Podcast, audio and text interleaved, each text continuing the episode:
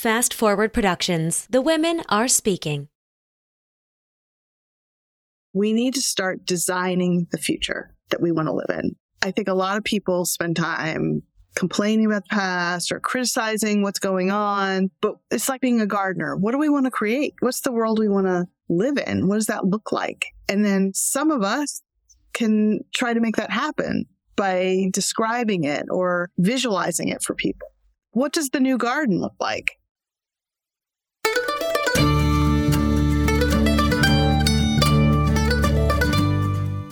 You're listening to the Good Dirt Podcast.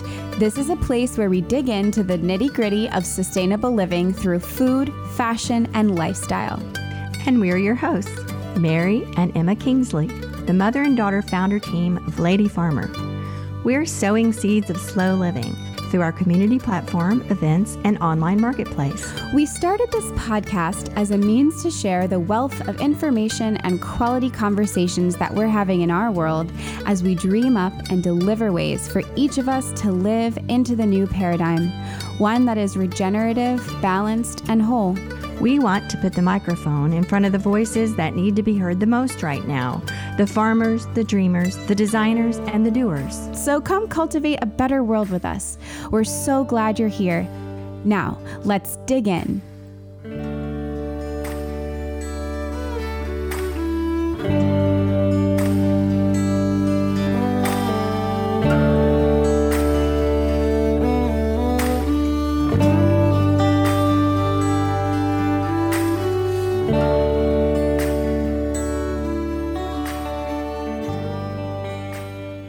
everyone.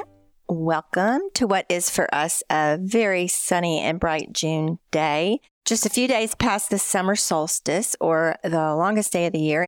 But when you hear this, it will be the day before the Feast of St. John, which is June 24th, which is recognized in many places, particularly in Northern Europe, in the Scandinavian countries, as Midsummer Day. So the night before, or the eve of St. John, June 23rd, also called Midsummer Night, as in Shakespeare's A Midsummer Night's Dream. It might be celebrated with bonfires, feasting, dancing, singing, storytelling, all kinds of fun and merrymaking to welcome in the height of this beautiful summer season. Midsummer is such a fun time. I'd love to hear from anyone who has any midsummer traditions or celebrations. You can call in to the voicemail 443 459 1950 and tell us all about your midsummer festivities. They can be formal, informal, they can be traditions, they can be things that you've done once. I have one. This was a couple of summers ago before COVID when we lived in a different part of the city and there was a Lincoln Park in DC. For those who know it, it's in Capitol Hill. There was a group of people that would gather every Friday night if the weather was nice and we'd have like a picnic, wine and cheese and stuff in the park. You would bring something to share. And that same group of people would also do a special midsummer picnic that was a little bit bigger and more involved. And we did that a few times. So I miss that and I miss those people. But maybe we'll have to do that again. We're in a different part of the city now. Yeah, you'll actually be out at the farm because we'll be away. So maybe you can have a bonfire and do something fun out here. That's a good idea.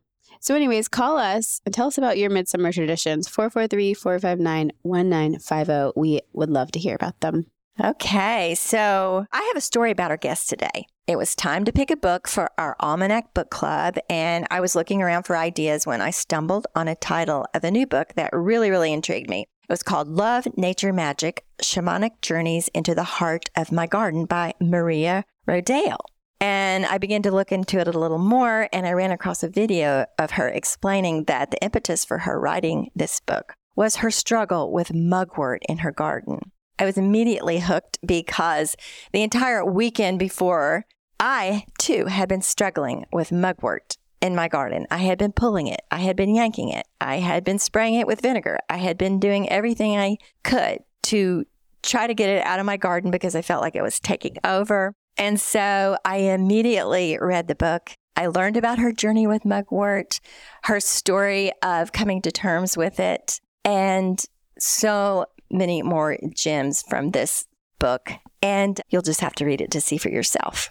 yes, definitely. Maria Rodale is an explorer in search of the mysteries of the universe. She's an author, artist, activist, and recovering CEO. She serves on the board of the well known Rodale Institute.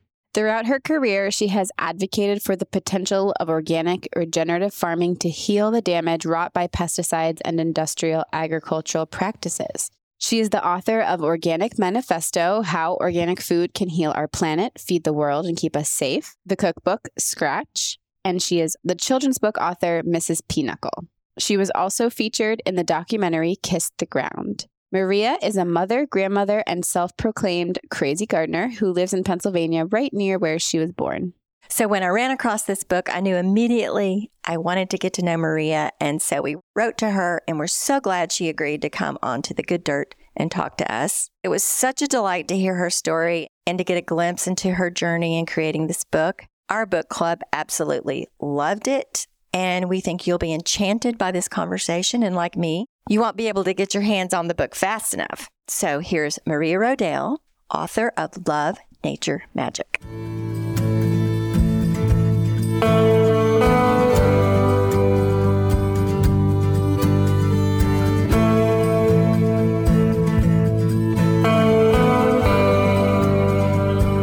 I'm Maria Rodale. I'm the author of Love, Nature, Magic Shamanic Journeys into the Heart of My Garden. I am the former CEO of Rodale Incorporated, which was a publishing company of books and magazines on health, wellness, and organic. I grew up on the original farm that started the organic movement in America. So I've had an interesting background filled with all sorts of contradictions and happy moments. I was the third generation to lead the business and then was responsible for selling it five or six years ago. So now I'm a full time writer, which is kind of what I always wanted to be. I'm happy to be here. Oh my gosh. Oh, that's wonderful. Was it your parents or your grandparents who were the original organic farmers? My grandparents, but I grew up on their farm. You did? Okay. So just talk about that a little bit. I'm just so I'm so interested. I mean, everyone's heard of the Rodale Institute, and now organic farming is, of course, like just part of our everyday language, everyday use, part of all of our lives. So, what was it like growing up as that was evolving, stemming from your family? I mean, you can say anything you want about that. Well, when I was little, so I was born in 1962, my grandfather was still alive, and the farm, he was just starting to get popular with the 1960s. At the same time, we were certainly outsiders to most of the world. So there was this strange conflict of living in this paradise, really. The farm was beautiful. My grandparents really aspired to create like this sort of English European estate working farm, but the hippies were really interested in what we were doing. So I grew up with like people driving up to our farm and VW buses and you know my sisters would give tours and so it was it was this very unusual upbringing. I found solace all the time in nature and in the wildlife and the animals. What happened, you know, my grandfather died and then my parents got so frustrated, but you know, it was hard having all these visitors come to our home that they bought land in Maxatawny, which was also larger so they could actually do scientific research on it because the farm I grew up on was fairly small. So that was where the Rodale Institute was moved to and where the farming systems trial was started, which is the longest running study in America comparing organic to conventional agriculture, which was what fueled the growth in regenerative organic agriculture that we see today. And how much of that were you aware of, like how trailblazing it all was? Well, when you're a kid, you're aware in a different way. I was aware that we were doing all this important work because, you know, we always had dinner together at the dinner table. You know, my dad would often bring home guests and, you know, so I was a witness to tons of really interesting conversations with interesting people. You know, and then I'd go to school and people would make fun of me because they thought all I ate was tofu and carrots. And I was like, Are you kidding me? My mom would never touch tofu. she was Pennsylvania Dutch. So I was also witness to the misunderstandings that happened and felt ostracized by it. So you talk about going to school. So was that like elementary school, middle school, Yeah, all of it. all the way through, I guess?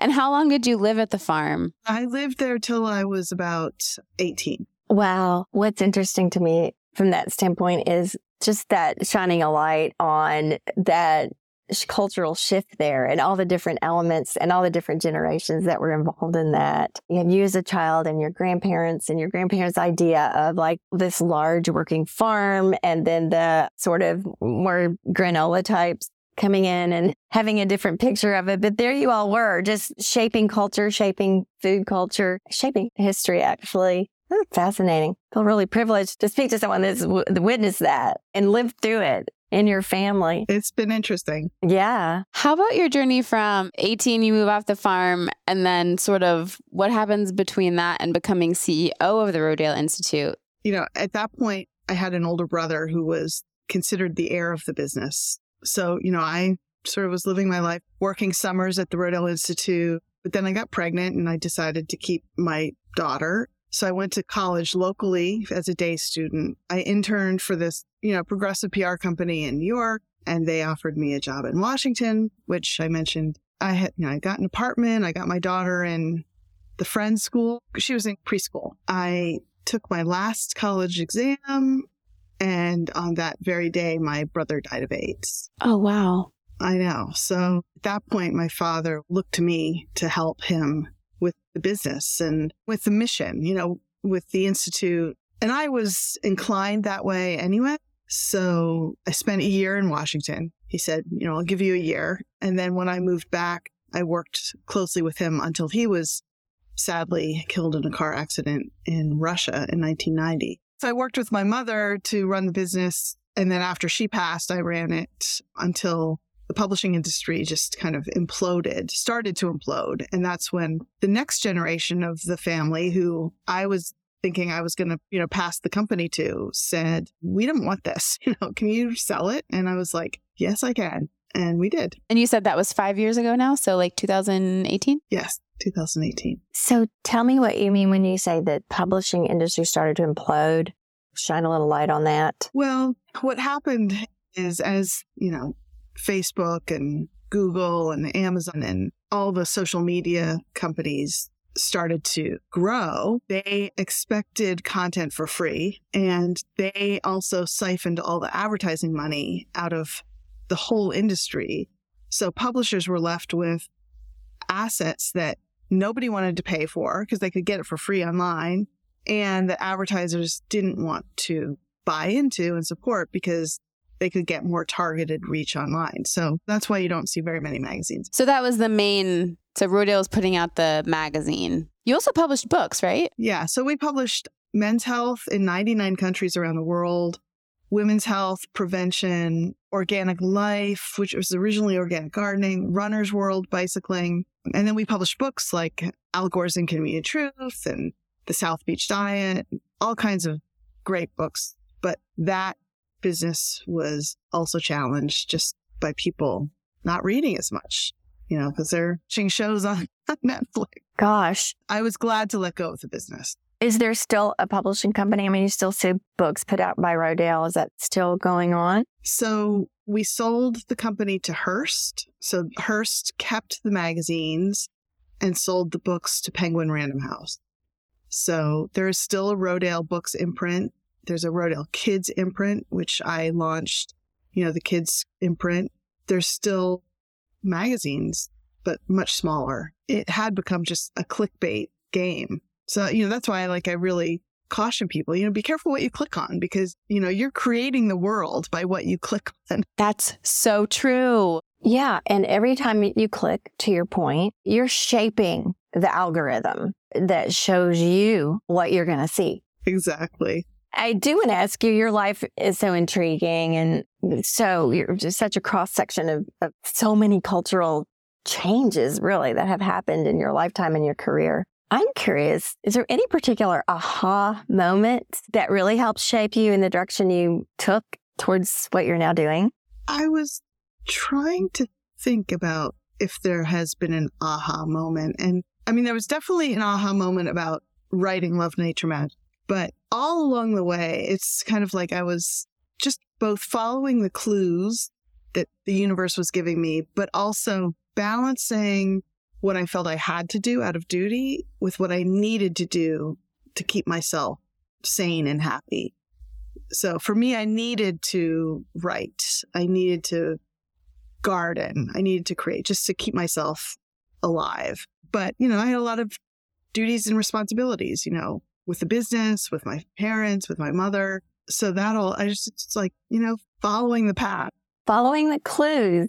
You talk about that a little bit. Would you refer to inner impulses or ideas or synchronicities? Talk about those clues. So there's clues both as a just a person, like I like to say, you know, I'm an explorer in search of the mysteries of the universe, you know, and it's like, oh, that's interesting. But then there's also the clues that I learned as being a CEO, which was about how to trust my gut.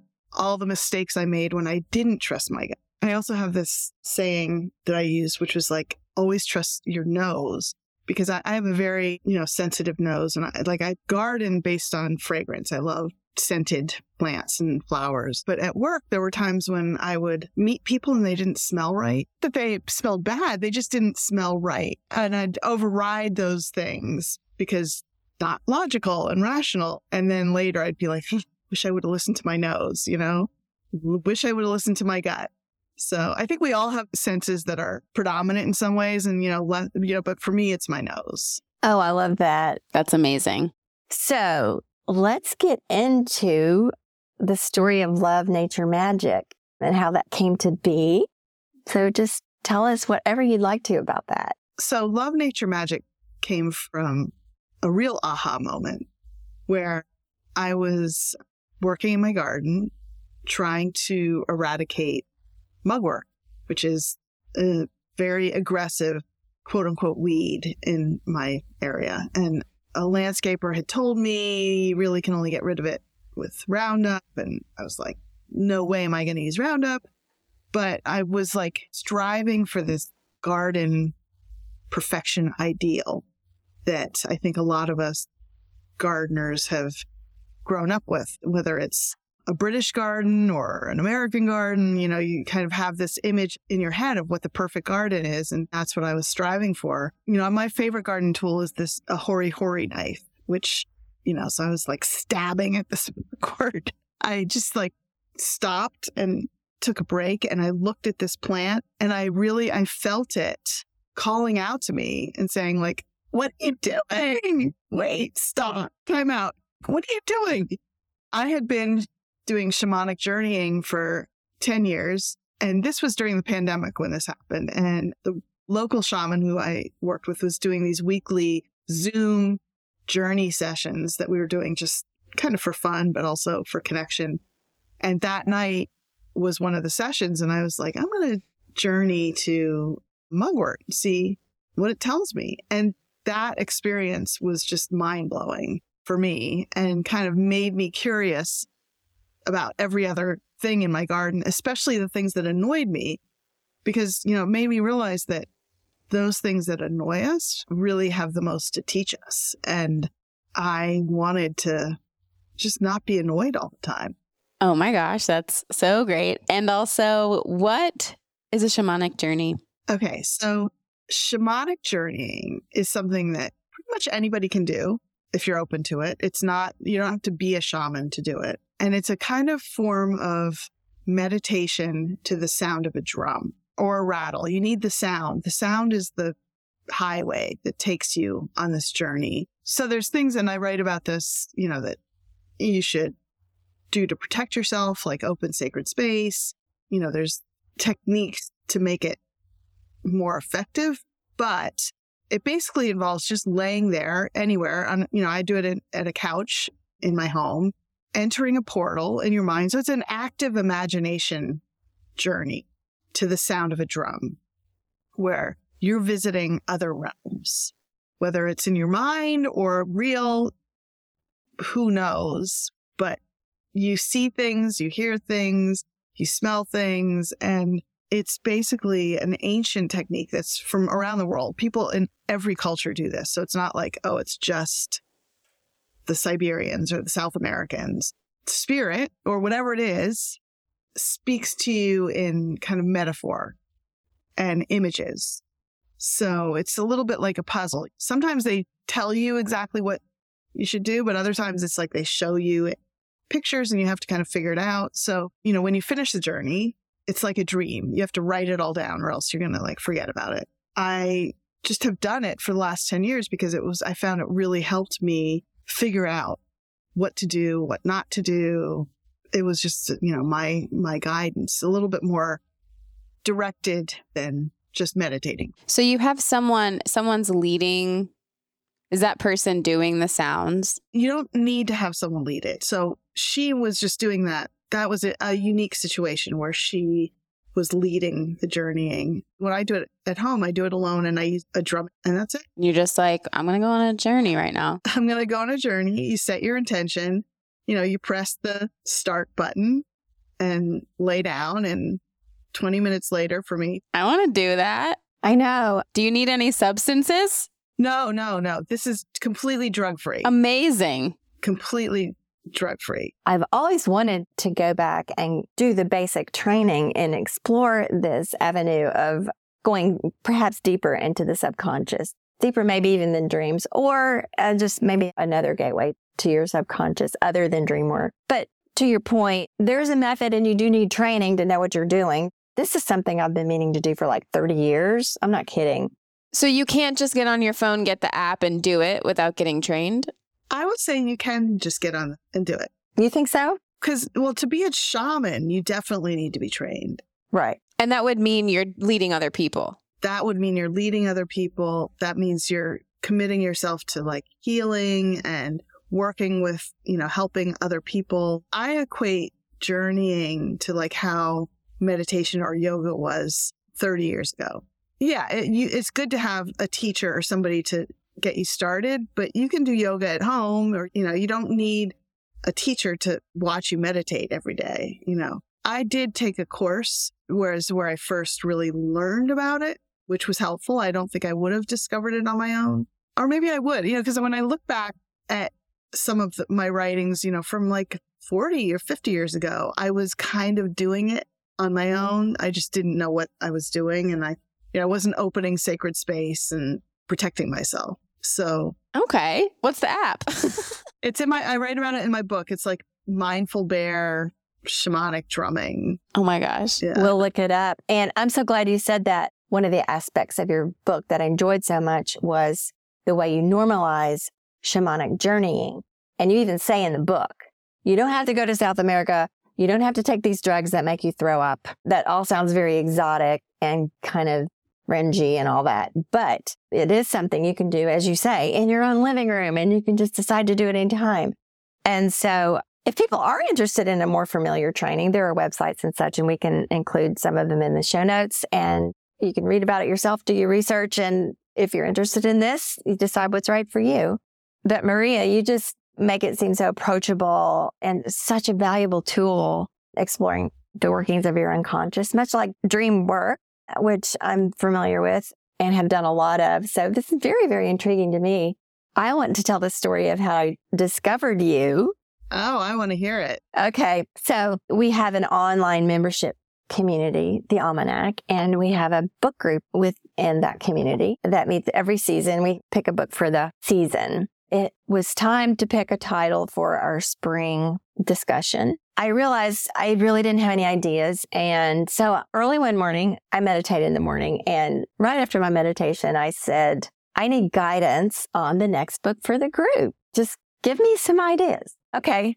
So I just put it out there. And then a few minutes later, when I picked up my phone to check things, there was the cover of Love, Nature, Magic. It was on the phone. And I said, okay, there's the book. I got my answer like right there. And then I thought, I wonder what this is about. And I clicked, I don't even know what I clicked, but there you were telling that story about mugwort, the one you just told on here. And guess what? This was a Monday morning. Guess what I had been doing all weekend, I had been spraying mugwort with vinegar. Not with Roundup. With vinegar, don't worry. Uh, okay, shoo.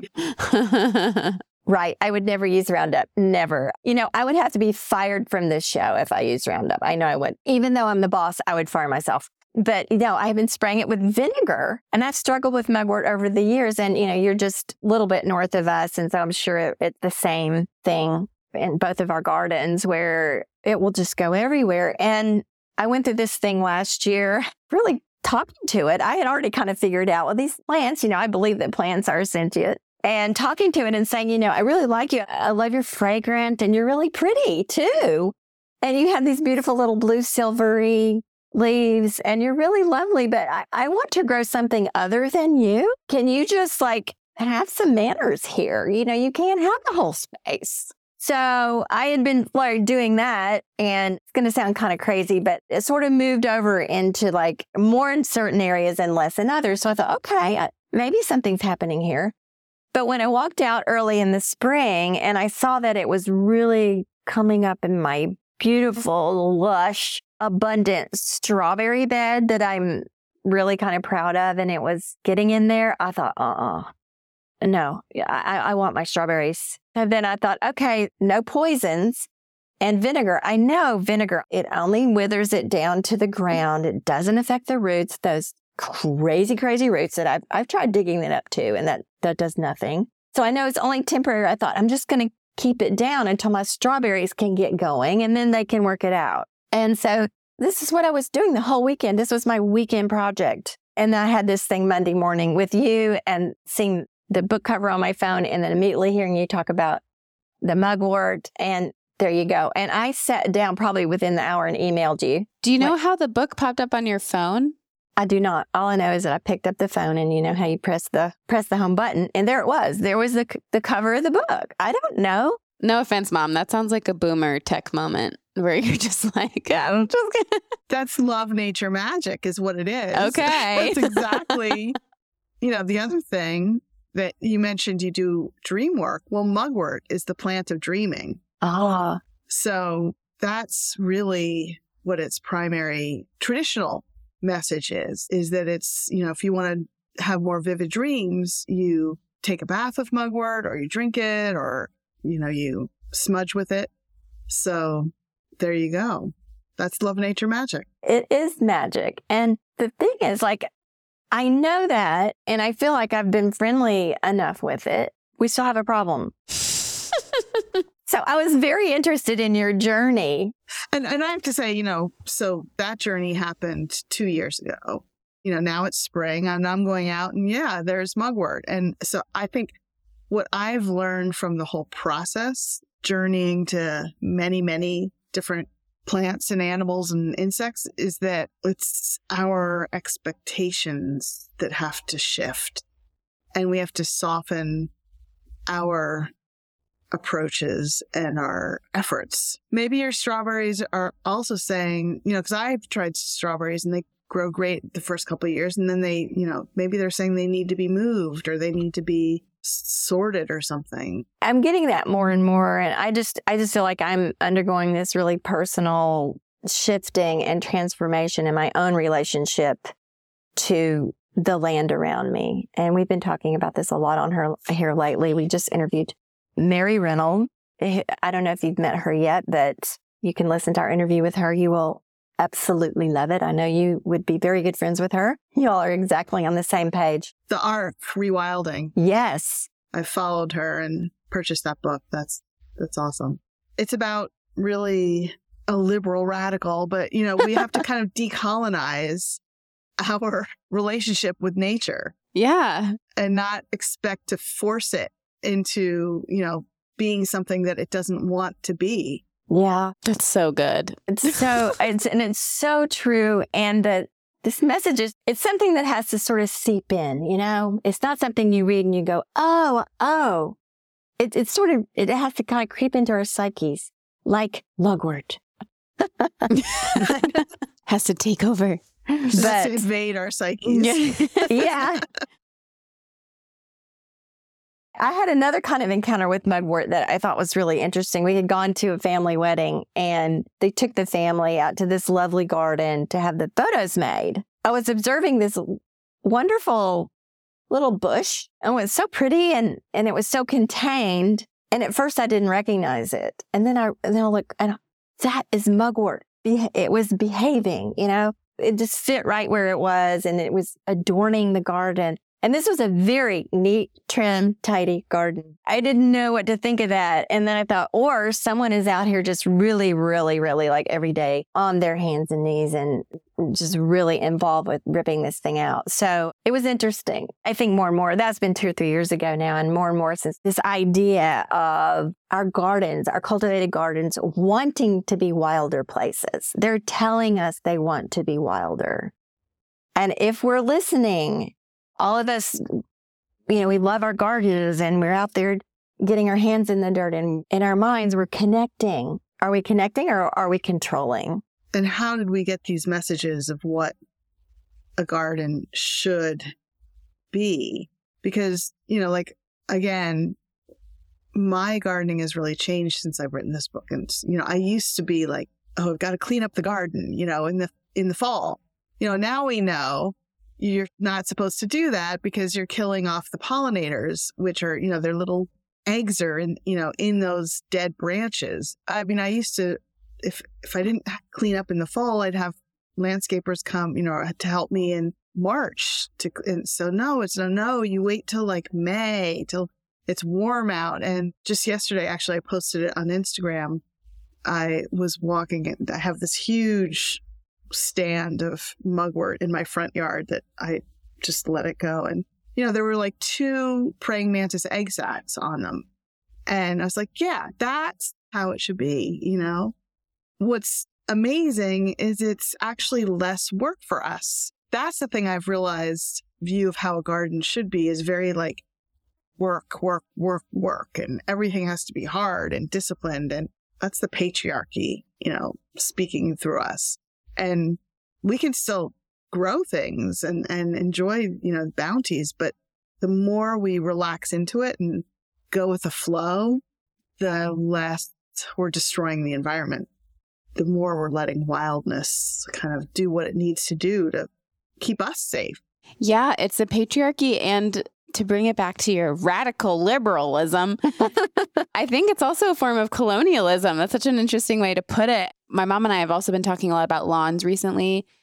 And when you look at the actual history of lawns and why we have lawns, it's it's all just about capitalism and to show wealth and to show having a lawn or green space that doesn't do anything or that we can control that's very manicured shows that you have the the labor on of course you're not doing it but you have like the labor and the time and the resources to do it's literally just to show wealth and power and control over and to keep you more separate from your community. In my community, I started serving on the environmental advisory board of my township. And I learned that there's an ordinance that you can't let your grass grow over six inches and you can't have a meadow in your front yard. That's where I think a lot of us who are changing our perceptions, we have to get involved locally to like weed out the ordinances that are preventing nature from being what it needs to be. Yeah.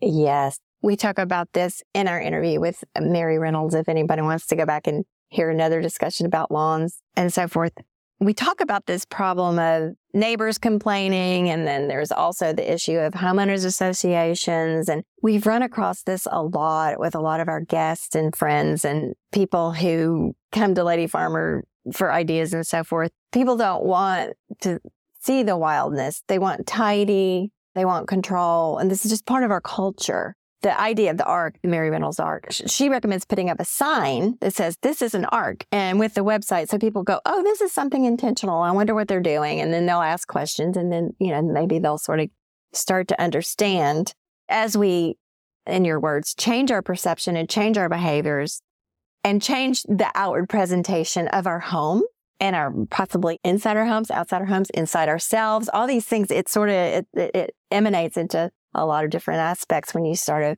start observing what wants to emerge How do we access the wildness of ourselves as well as our gardens and so forth? Actually, the other day, I'm having to negotiate this approach a lot with my husband.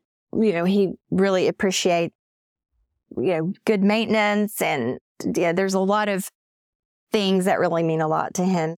And I, I have to hand it to him. He's been a really great sport, really coming to understand and to see how I want to implement these ideas around it. We have a little seven acre farm and we've mowed a lot of it, a lot of it. And so our approach this year is we're going to mow less. I had to sort of talk about this a little bit and get him on board with it, which he did. And over the years, we've had a lawn service come and do the a lot of the mowing, not not all of it. My husband does like out in the paddocks and so forth, but around the house and what we call, you know, the yard. And so it was time for him to come. He texted me, says, time to start mowing. And I said, I need to talk to you first. So he came, you know, his big, you know, truck and all the, the machines and all this. And I walked him around and I said, this is what we're going to do. You know, he was just like, what? He was really very, very sweet and understanding about it. I was explaining to him, we want to see more wildlife. We want to see more butterflies. We want to see more bugs. And he goes, Oh, okay. Okay. In the end, and we had negotiated, uh, negotiated a new price. There was all, it, the whole thing was just different than he's ever done before. And he's been doing this for us for nine years, say. And I asked him, I said, well, what do you think? And he goes, it's very, very confusing, but he said, I will try. And he said, You might have some complaints at first. And I said, I will not complain. I promise you I won't complain. Thank you so much for trying and understanding. And he sort of walked off, sort of, okay. I'm just telling that story because this man, his livelihood is is going in and you know mowing all these areas all the time, all, every day, all day, all summer. This, he's supposed to go in and make everything look neat. Here I am going. We're not going to do this anymore. But I'm, I'm not going to take away his job. I don't want to take away his job. So I'm just saying, I want you to do this instead of this. So that's what it's like when you're paving a different path. Well, the, you know, I think that's one of the big challenges to making change is there's a lot of people whose livelihoods, you know, depend on doing things the way they are now. You know, like I often think about why do we keep using Roundup and, you know, chemicals? It's like, well, there's a lot of people who have jobs there and then a lot of people who still buy that. So it's, it's change on both sides. And this is something that we always found at Rodale is that the biggest change is driven by people demanding change, by changing their behavior, not buying chemicals, buying organic food. You know, as more people buy organic food, more farmers switch to growing it. So we have a lot of power, but it's also scary and weird being the first ones to demand it, you know, or make the change. Definitely. Well, you know, this time of year when you walk into those big garden centers and they're just floor to ceiling, big giant bags and sacks of all of this stuff. And it smells so bad. Yes. And every bit of it's going to wash into the water and it's going to, and it's just, once you're heart and mind starts opening, those experiences more and more, I think, have more impact on a person. I don't know the answer to that, except just we try to do our thing and teach people and talk about these things, talk about it. I mean, how many people listening to this have never heard of such an idea? So that's what we do. Yeah. Well, thank you for doing it. Going back to journeys for a minute, I'm like so fascinated by this. Are there notable journeys that maybe didn't make it into the book or that you haven't taken that you're like, I need a journey about that? And you kind of is that how it works? I've done many, many journeys that are in the book, and I've done quite a few since I've written the book. Some are just general, like, please tell me what I need to see that I'm not seeing. Others are like very specific. So for the last few months, I've had a fruit fly that's been like buzzing around me all the time. One? One fruit fly. I mean, uh, it's obviously it's multi generations of right. fruit flies, but it's since they live like two hours, they don't live very long. they, they live a week. yeah. So when things come to my attention like that, I'll be like, you know, rather than saying you're annoying, I'm going to kill you. You know, it's like, okay, what are you trying to tell me?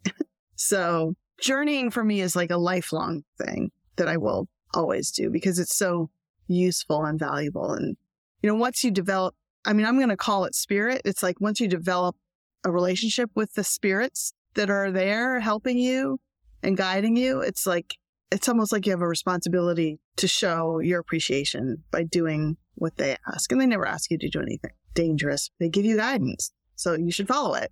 Can you tell us what the fruit fly was telling you? So the fruit fly, before I journeyed, I looked it up. They like salt and sweat. I don't know if you know this. I have written about it, but two months ago, I actually had a stroke and was in the hospital. So the fruit fly actually came to the hospital. Now, I did have my daughter brought me some fruit from home, you know, so maybe it came like it was just, it was like the fruit fly was around me before I had the stroke, with me in the hospital the whole time. And then even when I came home for like two or three weeks. So the journey was like, okay, what is going on here? What are you trying to tell me? And what it said was that it's, you know, because it likes salt and sweat, it was like helping to kind of eat away my suffering. And also, it asked me, it said, you know, what we have to start doing and what it wants me to start thinking about. And I've gotten this from other journeys too. And that's what looking back and reading through them helps to see patterns is that we need to start designing the future that we want to live in. I think a lot of people spend time complaining about the past or criticizing what's going on, but it's like being a gardener. What do we want to create? What's the world we want to live in? What does that look like? And then some of us can try to make that happen by describing it or visualizing it for people. That's where I need to start focusing my attention going forward is helping to create what does the new garden look like where wildness free? What does a home look like that's environmentally friendly? What does a community look like that doesn't rely on cars? These are the things I think we have to start designing, you know, and even what does the healthcare system look like that works in ways that really actually heal us? That's a wise fruit fly. I know. That you fruit fly. That's amazing. and and you heard his or her message, I don't know which, I don't know which either. by just being open to it.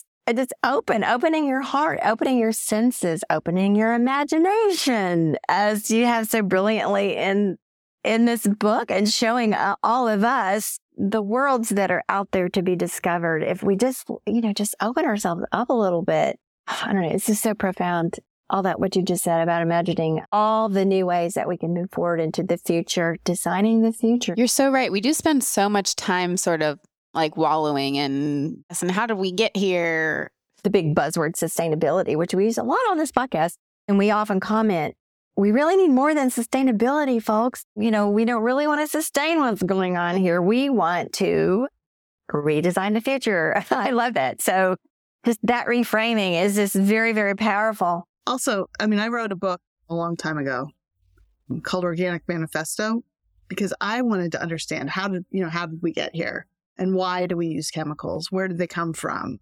I write about the history of the word sustainability in that book because my father, who really started the farming systems trial that compared organic to chemical farming, went to Washington and he was like, you know, we want to get funding for organic. And because my dad was Olympic skeet shooter, he got, you know, he got to sit down with the kind of the good old boys, you know, in Washington, you know, with the chemical lobby. And they actually agreed to compromise on the word sustainability because organic was too much of a hot button. And if it was sustainable, the chemical companies could still get their fingers on some of that money.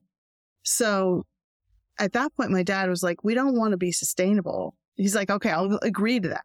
But what we really want to be is regenerative. We want to make the earth better. We want, you know, we want to tap into nature's natural ability to regenerate. So that's the word we've been using all this time. And actually now it's like, it's the new buzzword when it comes to agriculture is regenerative agriculture. And the Institute has created a, a regenerative organic standard, which isn't just about keeping chemicals out, but it's also about animal, humane animal treatment and social justice and fair trade and all that. And how many years ago was that? Yeah, that would have been in the 80s. The 80s. He yeah, he died in 1990. So What a trailblazer. he developed this idea and I remember driving with him in the car somewhere and he said to me he said, "I feel like with the word regeneration and regenerative agriculture, like I fulfilled my purpose. Like this is my legacy. This is the most important thing I've ever done in my life." And then, you know, he died a couple like maybe even that year, the word just kind of like sunk a little bit. And now it's like taken on a life of its own, Yeah. just on its own. And it, so it's really beautiful. It's kind of like planting a seed, you know, you plant the seed, things go dark for a while, You don't see it for a while. You have to wait. And then, you know, a tree comes out. The world wasn't ready for it. The seed just had to be planted. Yeah, he was so before his time. That's amazing. And so every time you hear that word, you must think of your dad. He's just all there. Yeah. So I'd love to hear a little bit about how you've evolved in your own gardening and your own relationship to the land around you since you wrote Love Nature Magic. Well, I've definitely become a more gentle gardener, more relaxed about the whole thing. So I, I don't clean up in the fall.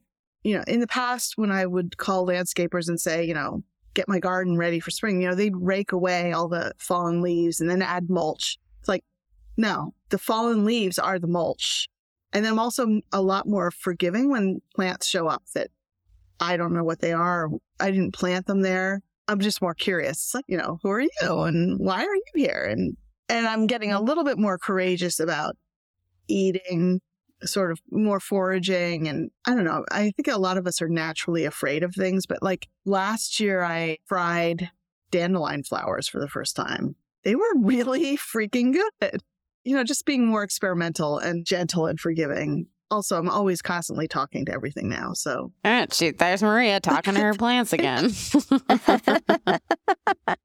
they like it. I love they it. like it.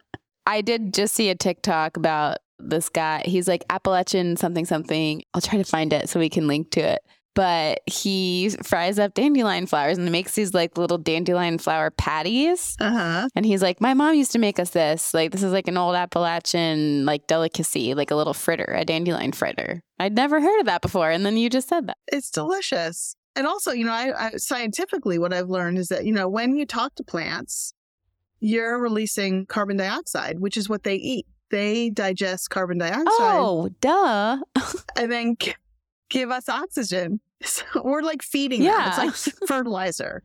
It makes so much sense. Oh my gosh. So, Maria, what does slow living mean to you? I've been learning more and more about slow living. I thought I was learning a lot about it when I sold my company and like I didn't have to like set my alarm and wake up and go to meetings, you know. But actually, you know, the gift of my stroke was really teaching me about slow living. Like I don't make lists anymore. I'm not obsessed with checking things off the list, you know, and making sure I do everything on my list every day. It's like I kind of just tap into what I feel like doing in the moment. And I end up getting a lot done, you know, just maybe just as much, but you know, I take naps and, you know, I just am a lot more mellow about everything. You know, even my hand, which was affected, which I can now have full use of, but it's like there's a softness to it that wasn't there before that I feel was, was a kind of a message to me to be softer. I'm fortunate in that I can afford to have a slow life. I don't think everybody can necessarily, but I also think it's a state of mind that anybody can cultivate. It's a systemic problem that it's harder for some people to, to access that than others. That's something that I think collectively we're learning and we're collectively figuring out that we need to combat. Another aspect of it, which I realized, you know, before was this kind of capitalistic message we've always gotten, which is like, you have to be a success. You have to like make a bajillion dollars. You're not worthy until you've like proven yourselves. It's like, mm, I love that. today. Love that. so great. Mm, I don't think so. yeah, I don't think so. Not anymore. Not anymore now that we're older and wiser. That's right. so, Maria, what does the good dirt mean to you? Well, good dirt. I mean, all dirt is good to me, whether you're making mud pies or growing food. I mean, I think good dirt is just, it's like everything. It's essential to life. And the more I've learned recently about not just the microbiome in the soil, which is like incredibly amazing, but we also have that microbiome in our gut. They're connected. So, you know, you need good soil to create good food, to create a healthy gut, to create a healthy body, to create a healthy world. So it's all just connected and there's no such thing as bad dirt in my mind. Heck yeah. well, this has been so amazing. We've really loved talking to you. I hope that we get to talk again, meet again, maybe meet in person. That'd be really fun. That would be great. Thank you. Of course. Is there anything else before we sign off for the day that you would like the listeners to understand about the work that you're doing or about the book? Obviously, I would like people to buy the book. Heck yeah. I also did the audio recording of the book. So that is a fun way to listen to the book. Although, if you get the audio version, you don't get the resource list at the back of the book, which I think is something, you know, if you're interested in any of this stuff, um, resources about shamanism, about journeying or gardening, there's a section at the back of my book that can get more information. Thank you so much for having me. I love talking to you guys. Love to hearing your mugwort stories. so fun. Oh, we love it too. so I have loved talking to you. I've been looking forward to this for weeks. Loved your book. Our community is loving the book, The Almanac, and we're excited about having our discussion groups coming up. We divide it over two discussions. So thank you so much. And I hope that we can continue this discussion again down the road. We'll have a part two with Maria Rodale if you're open to it at some point. I would love that. Thank you so much. And happy gardening. Oh, thank you. You too. Okay. Have a great day. Thanks, Maria. Bye bye. Bye bye.